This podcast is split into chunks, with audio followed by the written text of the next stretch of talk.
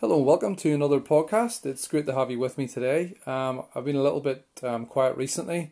Um, you know, I'm sure many of you know what it's like. Um, many commitments of family and jobs and various things. But the good thing is that the mind is still going around with lots of ideas and lots of questions are still coming in about many, many topics. So um, today's question was, why did God choose Israel? So why did God choose Israel? Uh, and the question came about. Certainly, I've been talking to one or two people about this, but I know over the years it there's lots of thoughts behind this question, and uh, things like, well, does God show favoritism?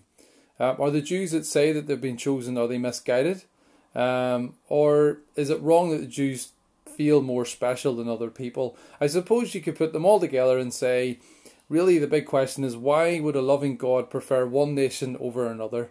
And it does sometimes hear it raised from time to time, and it does seemingly put some people off. Why would a loving God prefer one nation over another? And certainly, if it could be argued that he did prefer one nation over another, you could make an argument for this God really isn't the God that we claim to follow. Because surely the God that is all perfect, all knowing, all seeing, all loving would not prefer one nation over another. So that's what I'm going to look at today. And um, like any number of other questions, the really exciting thing is the answers lie within Scripture. It does tell us why God chose Israel. The first thing I want to say today was that they weren't chosen because they were more righteous. So Deuteronomy 9, verses 4 to 6 tells us God wanted them to be very clear when you go in to take possession of the land that I'm giving you, just know that it's not because of your righteousness. And he says this elsewhere, but it's on account of the wickedness of the nations that you're going to drive them out. You're not driving them out because you're more righteous, but because of the wickedness of the nations. So he wanted to make it clear to them you're not been given these special land because you're more righteous, but because of the wickedness of other people around you. So just to be clear to begin with, it wasn't because they were more righteous. Um, question then arises, well, why did he choose Israel? And the answers do lie in Deuteronomy chapter 7, verses 7 to 9. God wanted to make it clear why he had chosen Israel. And it says in verse 7, Deuteronomy chapter 7, The Lord did not set his affection on you and chose you because you were more numerous than other peoples, for you were the fewest of all peoples. But it was because the Lord loved you and kept the oath he swore to your forefathers that he brought you out with a mighty hand and redeemed you from the land of slavery, from the power of Pharaoh, king of Egypt. So, he tells them here that he didn't set his affection on them because they were more numerous, or like in the last verse, because they were more righteous.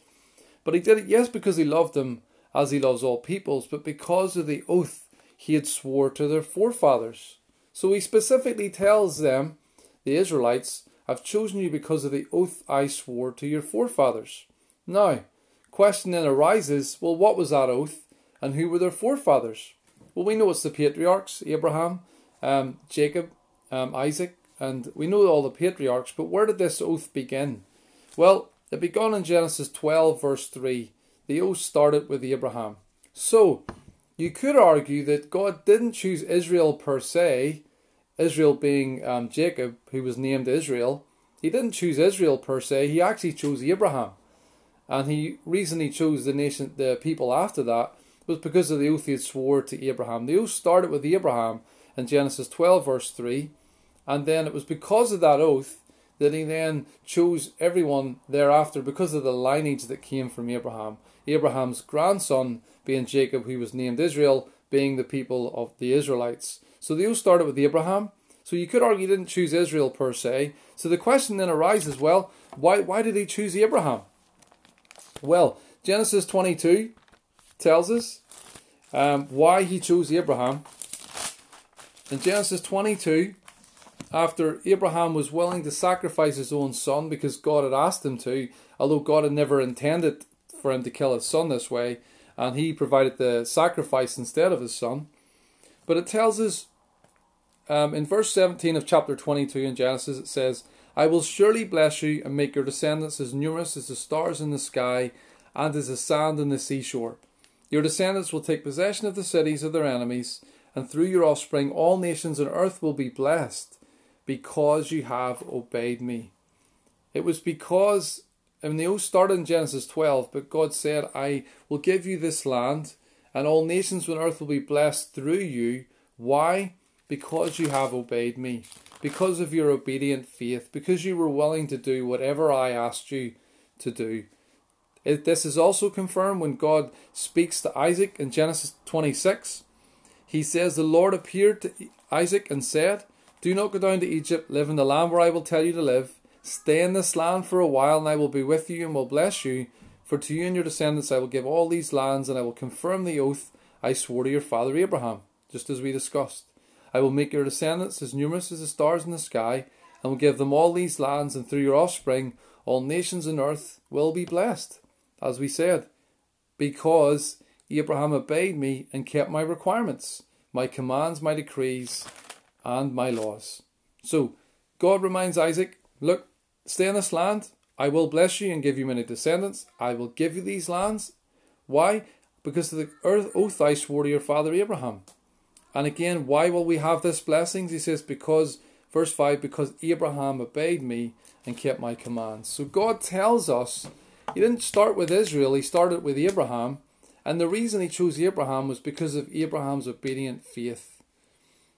And this explains what God is looking for. He's looking for the man of obedient faith. And this is how this calling all started. It started with Abraham, and as he kept reminding the people thereafter, I'm giving you this blessing because of the oath I swore to your forefathers. The oath was sworn to Abraham and every generation after that. Again, all because of Abraham and his obedient faith. So, a good way of looking at this call to the Israelites, a good way of looking at it is it was more of an expansive call, i.e., for all nations, rather than an exclusive call to a certain people only.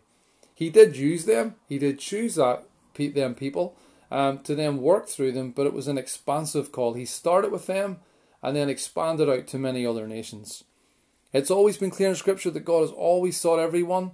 And when He called His people, the Israelites, to follow the Passover, He wanted everyone to be included. He wanted all nations to be involved, but they must, you know, be circumcised, be must display obedient faith themselves by being circumcised if they want to partake of it. But it wasn't exclusive only for the Israelites. God also used Ruth, who was a Moabite, as a Gentile and non-Jew. Um, in Ruth, it talks about Ruth saying, you know, to your people will be my peoples and your God will be my God. God fully accepted Ruth, um, and in her lineage came the Messiah. Um, also in the New Testament, um, Peter, um, as the, the initially they only reached out to Jews and they were ignoring the Gentiles, but God came in a vision and spoke to him and said, No, you must go to the Gentiles and sent them to Cornelius. So God's plan was always to include everyone and never show favoritism to one nation over another. You could make an argument in Ezekiel 5, verse 5, God talks about the land of Israel and he says it was put in the center of all nations. So you could argue that for geographical reasons, it was the ideal place to pick if you wanted to reach out to all the large nations around it. It was a small nation itself, but it was put in the middle of many other large nations and was in a good place to then spread geographically. So that could be another reason you could use. But just to be clear today, why did God choose Israel? Well, he started with Abraham, and the only reason he swore then to Israel and chose them was because of the oath he swore to Abraham. The reason he chose Abraham was because of his obedient faith. And that's what he's looking for today. God's choice was due to obedient faith. God will work with those who will work with him, who've proven that they will work for him. When God was dealing with um, with Samuel, in the Bible because of Saul's um, disobedience. He said, This is what the Lord is looking for, not sacrifice. He's looking for those who will follow his words in obedient faith. So, in answer today, God does not show favoritism by choosing one nation over another nation. He started with one nation, and from that nation came Christ, came our Messiah. But he chose that nation initially because of an oath sworn to Abraham, and he was chosen because of obedient faith. So, what we can learn from this is what God is looking for is obedient faith. That's what pleased him that he's seen in Abraham that then enabled him to choose subsequent um, generations after that. Um, but he does not show favoritism. And through that nation, the Israelites um, came the blessings to many other peoples. So, any thoughts on this um, today? Please drop any thoughts, comments, or likes. Um, many thanks for listening today, and we'll be back again with you soon. Hello and welcome to another podcast. It's just great to have you all with me today. Um, today's question is Um, how does God view my persistent sin? So, how does God view my persistent sin? So, you could say just today, this is an in house conversation, really. This is really completely directed at Christians because um, you need to consider that you do sin. So, it's completely directed at Christians. Um, and the other thing to say, just before I start, when I ask that type of question, is how does God view something? You might say, well, how do you know? How can we know for sure? How can you know whether God views it this way or that way? How do you know how he really feels? Well, what I would say, and it might sound obvious, but I equate what the Bible says with how God feels. To understand how God views something, He's made it clear in His Word. If you believe the Word of God, the Bible is the Word of God, then that's how we know how God views something or how God feels about something. So, in this question today that I'm going to address, and it, it, it really appeals to all peoples who at one point or another have got caught up in the same sins over and over again, or maybe you're sitting at the moment thinking, I don't know how God feels about such a sin. Well, I want to look at that today, and I'm going to just add in here basically probably one of my favourite scriptures of all time, the one that really kept me strong through many difficult years at times, and, and maybe uh, through my Christian life. Uh, but again, the question, as I say, is how does God view my persistent sin? Um, and what I want to look at first of all, just a very important scripture, um, which we'll probably refer again to as I look at our main scripture today, which is Hebrews 10. But the scripture I want to look at first of all is 1 Corinthians 10. And again, I'm going to refer back to this scripture. This is a very important one. And this is a warning uh, about Israel's history. Israel was a chosen people of God, which I addressed in my last podcast. Um, but they had fallen down in many, many ways. But God says, look, take a warning, take heed from what these guys did, and, and don't repeat it. Don't do what they did. But it does tell us in 1 Corinthians 10 and verse 12, it says, So if you think you're standing firm, be careful that you don't fall. No temptation has overtaken you except what is common to mankind. And God is faithful. He will not let you be tempted beyond what you can bear. But when you are tempted, He will also provide a way out so that you can endure it. So he won't let you be tempted beyond what you can bear. But if you are tempted, guess what? Who, who out there is tempted? Everyone is tempted to one extent or another, and the temptations change year on year. But it says if you are tempted, and this is a very profound phrase, and I'd love to get people's thoughts on this and how God does this in your life. But how does He provide a way out for you when you're tempted? And I've had this search on this, and I really have found some ways that it helps me specifically. What can I do? What alternative way of thinking? What alternative approach to my day, or whatever it is? What way does God give us a way out? Because it says there, He gives us a way out. There's always a way out. We've got to hold on to that. But does it go to our theme scripture now on this? So again, how does God view persistent sin? All right, the, the key scripture, and this, as say, the scripture is definitely one of my favourites in the last 10 years. I've went back to this scripture repeatedly. Sometimes when I, I was in sin myself, and then I read this scripture and I thought, I have to do something about this. Um, Hebrews 10, verse 26 says, If we deliberately keep on sinning after we receive the knowledge of the truth, no sacrifice for sins is left, but only a fearful expectation of judgment and of raging fire that will consume the enemies of God. Anyone who rejected the law of Moses died without mercy on the testimony of two or three witnesses, how much more severely do you think someone deserves to be punished who has trampled the Son of God underfoot, who has treated as an unholy thing the blood of the covenant that sanctified them, and who's insulted the Spirit of grace? For we know him who said, It is mine to avenge, I will repay. And again, the Lord will judge his people. It's a dreadful thing to fall into the hands of the living God. So, this scripture here, I came to it several times after knowing that I'd done things repeatedly that I know I shouldn't do. And I remember reading this and thinking, oh dear, it, it really does seem to pronounce a judgment on the person who keeps on sinning. So it's very clear from the scripture that we really mustn't be deliberately continuing to sin. A few things just to clear up though. And there's a few key words here just to bear in mind so that we're not all putting ourselves into the same box here. And the first word is deliberately. So it's not, and this is not to excuse sin, by the way, but it says somebody who's deliberately doing a bit of forethought, They've actively chosen that path. They haven't found themselves there maybe completely accidentally, or they haven't just been forced upon them, or they find themselves in a situation. Again, any number of ways of looking at this, but it says deliberately. So you know and you've made a, a definite decision to sin. It wasn't that somebody pointed something out to you that you were unaware of, but you know yourself. You chose to do something that was was deliberate. All right.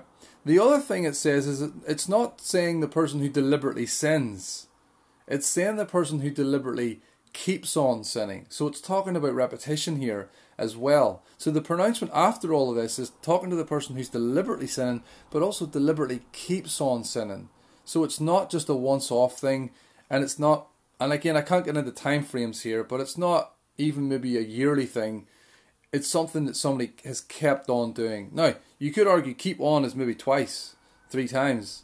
It's more than once, but we can't say how many after that but it's something he deliberately keeps on doing. And so, what does it say about an action like that in our lives? Whatever it happens to be, any number of things. It can be just aggressive, angry thoughts, lustful thoughts, lustful actions, lies. It could be deceit. It could be, you know, just um, being slanderous. Any number of things in our lives. It can be any number of things. Um, but it says for the person who deliberately keeps on doing these things. So maybe unwholesome words, swearing, you know, these things, person who keeps on doing these things, it says, after receiving knowledge of truth, it says, no sacrifice for sins is left. In other words, you've abolished what Christ can do for you. You've nullified its power. Your sins can't be removed because you've chosen deliberately to keep on doing them. So there is a requirement after we're saved to stop deliberately continuing to sin. And it says it here no sacrifice for sins is left, but only a fearful expectation of judgment. Um, now, what I want to draw out of this scripture is something I read myself recently, which I find to be very, very powerful. Uh, there's some visualization and imagery here that we need to go down to help us if there is something in our lives that we're deliberately continuing to do that we know isn't right. And the Bible describes very clearly what you're doing if you choose to keep on doing something that you know you shouldn't do. It says, just to remind us, like anyone who rejected the law of Moses died without mercy on the two or three witnesses, how much more severely do you think someone deserves to be punished? So, the person who deliberately keeps on sinning, how much more severely do you think they deserve to be punished under the New Testament, under Jesus dying for their sins? And it says, and it describes that person. It says, how much more severely do you think someone deserves to be punished who has? And the who has here is what you then do if you deliberately keep on sinning. You are, it says, you've trampled the Son of God underfoot. Have you ever trampled something underfoot before?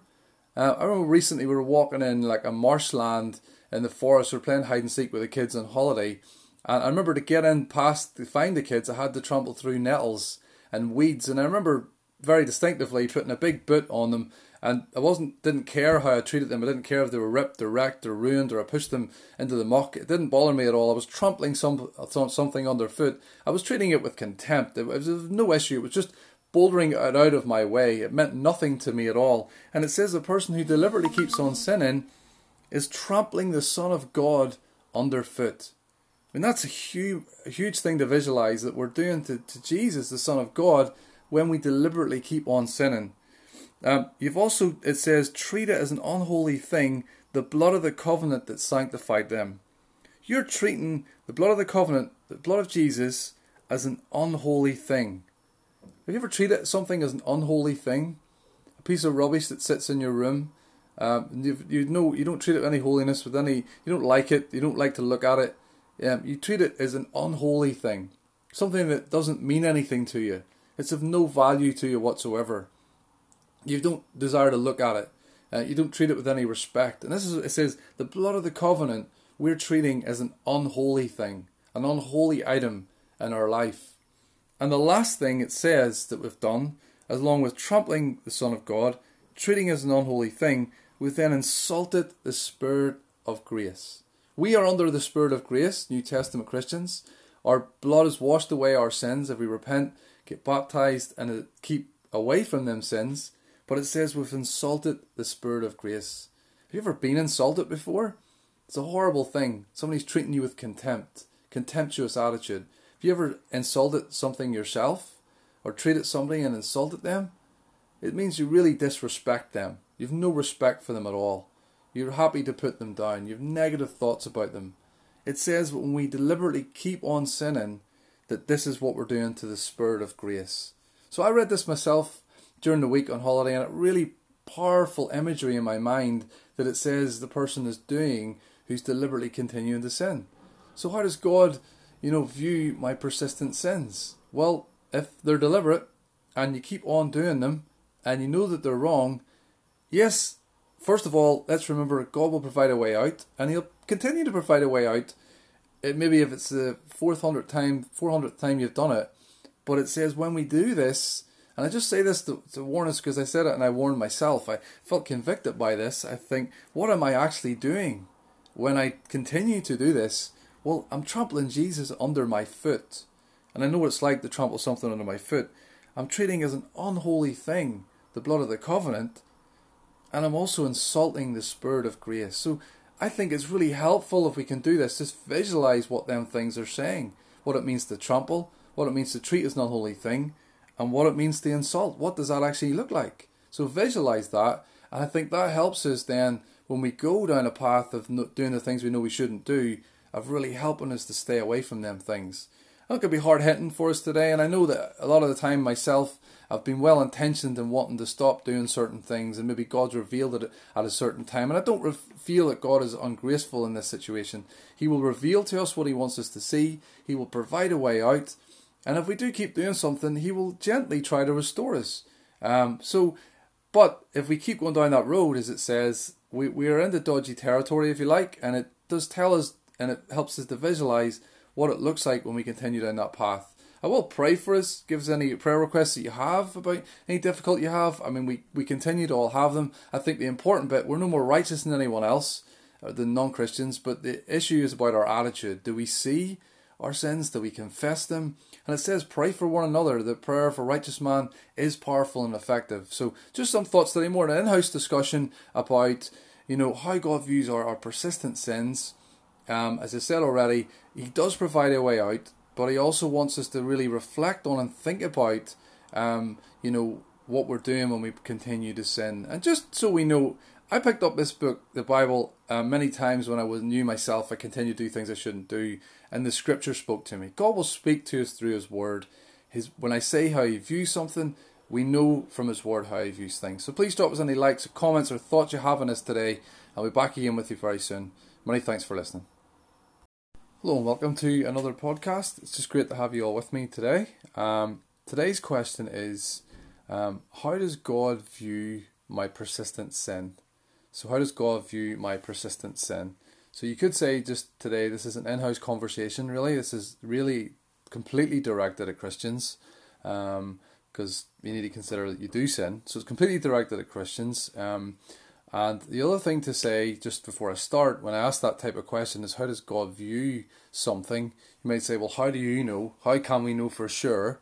How can you know whether God views it this way or that way? How do you know how he really feels? Well, what I would say, and it may sound obvious, but I equate what the Bible says with how God feels.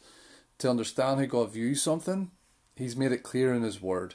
If you believe the Word of God, the Bible is the Word of God, then that's how we know how God views something or how God feels about something. So, in this question today that I'm going to address, and it, it, it really appeals to all peoples who at one point or another have got caught up in the same sins over and over again, or maybe you're sitting at the moment thinking, I don't know how God feels about such a sin. Well, I want to look at that today, and I'm going to just add in here basically probably one of my favourite scriptures of all time, the one that really kept me strong through many difficult years at times, and, and maybe uh, through my Christian life.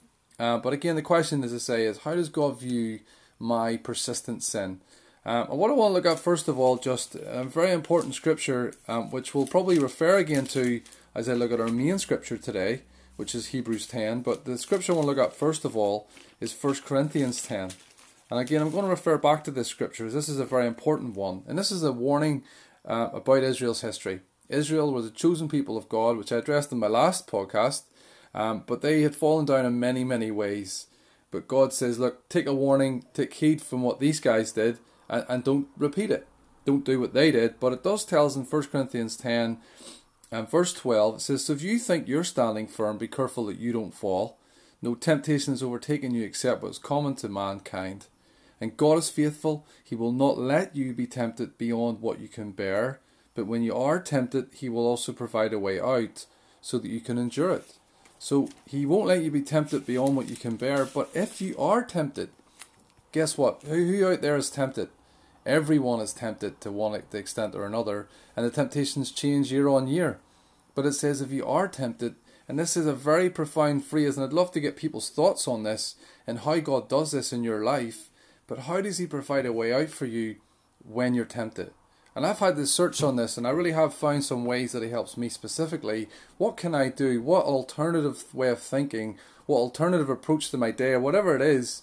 What way does God give us a way out? Because it says there, He gives us a way out. There's always a way out. We've got to hold on to that. But does it go to our theme scripture now on this? So again, how does God view persistent sin? All right, the, the key scripture, and this, as say, the scripture is definitely one of my favorites in the last 10 years. I've went back to this scripture repeatedly. Sometimes when I, I was in sin myself, and then I read this scripture and I thought, I have to do something about this. Um, Hebrews 10, verse 26 says, If we deliberately keep on sinning after we receive the knowledge of the truth, no sacrifice for sins is left, but only a fearful expectation of judgment and of raging fire that will consume the enemies of God. Anyone who rejected the law of Moses died without mercy on the testimony of two or three witnesses. How much more severely do you think someone deserves to be punished who has trampled the Son of God underfoot, who has treated as an unholy thing the blood of the covenant that sanctified them, and who's insulted the Spirit of grace? For we know him who said, It is mine to avenge, I will repay and again the Lord will judge his people. It's a dreadful thing to fall into the hands of the living God. So, this scripture here, I came to it several times after knowing that I'd done things repeatedly that I know I shouldn't do. And I remember reading this and thinking, oh dear, it, it really does seem to pronounce a judgment on the person who keeps on sinning. So it's very clear from the scripture that we really mustn't be deliberately continuing to sin. A few things just to clear up though. And there's a few key words here just to bear in mind so that we're not all putting ourselves into the same box here. And the first word is deliberately. So it's not, and this is not to excuse sin by the way, but it says somebody who's deliberately doing a bit of forethought. They've actively chosen that path. They haven't found themselves there maybe completely accidentally, or they haven't just been forced upon them, or they find themselves in a situation. Again, any number of ways of looking at this, but it says deliberately, so you know and you've made a, dis- a definite decision to sin. It wasn't that somebody pointed something out to you that you were unaware of, but you know yourself you chose to do something that was was deliberate. All right. The other thing it says is it's not saying the person who deliberately sins. It's saying the person who deliberately keeps on sinning. So it's talking about repetition here as well. So the pronouncement after all of this is talking to the person who's deliberately sinning, but also deliberately keeps on sinning. So it's not just a once off thing, and it's not, and again, I can't get into time frames here, but it's not even maybe a yearly thing. It's something that somebody has kept on doing. Now, you could argue keep on is maybe twice, three times. It's more than once, but we can't say how many after that but it's something he deliberately keeps on doing. And so, what does it say about an action like that in our lives? Whatever it happens to be, any number of things. It can be just aggressive, angry thoughts, lustful thoughts, lustful actions, lies. It could be deceit. It could be, you know, just um, being slanderous. Any number of things in our lives. It can be any number of things. Um, but it says for the person who deliberately keeps on doing these things. So maybe unwholesome words, swearing, you know, these things, person who keeps on doing these things, it says, after received knowledge of truth, it says, no sacrifice for sins is left. In other words, you've abolished what Christ can do for you. You've nullified its power. Your sins can't be removed because you've chosen deliberately to keep on doing them. So there is a requirement after we're saved to stop deliberately continuing to sin. And it says it here no sacrifice for sins is left, but only a fearful expectation of judgment. Um, now, what I want to draw out of this scripture is something I read myself recently, which I found to be very, very powerful. Uh, there's some visualization and imagery here that we need to go down to help us if there is something in our lives that we're deliberately continuing to do that we know isn't right.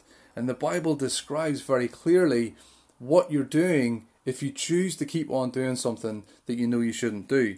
it says, just to remind us, like anyone who rejected the law of Moses died without mercy on the two or three witnesses, how much more severely do you think someone deserves to be punished?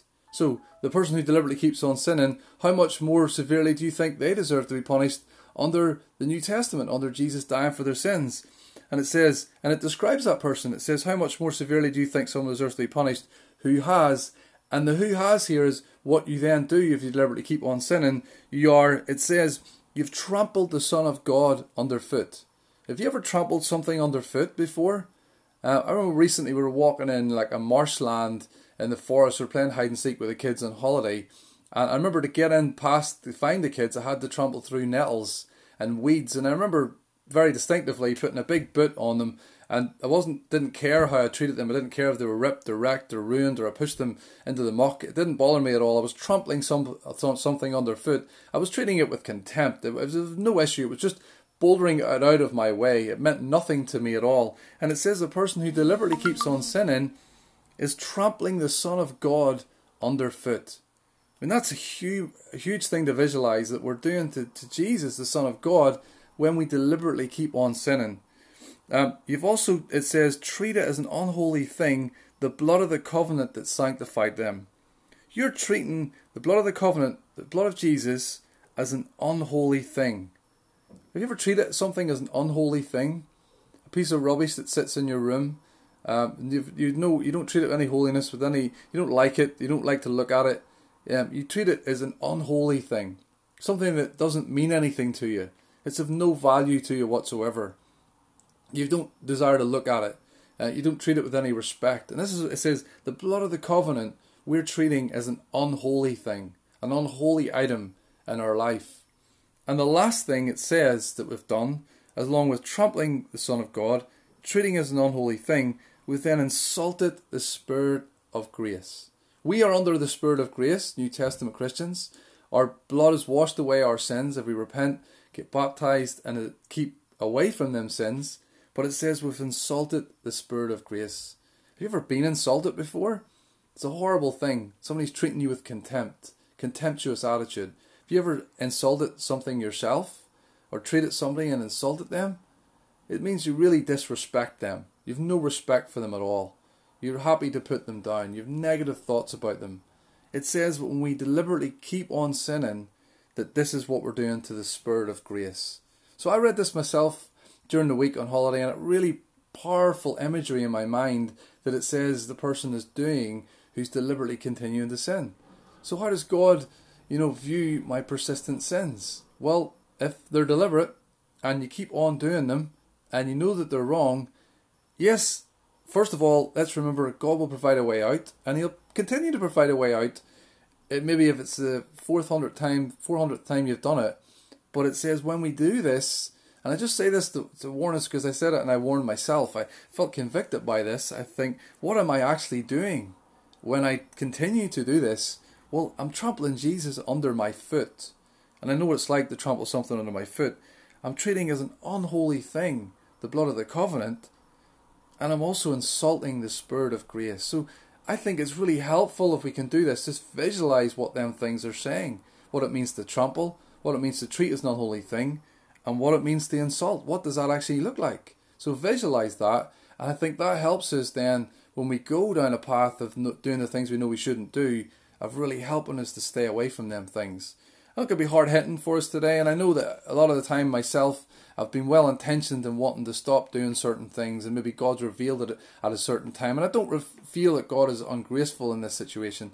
He will reveal to us what He wants us to see, He will provide a way out, and if we do keep doing something, He will gently try to restore us.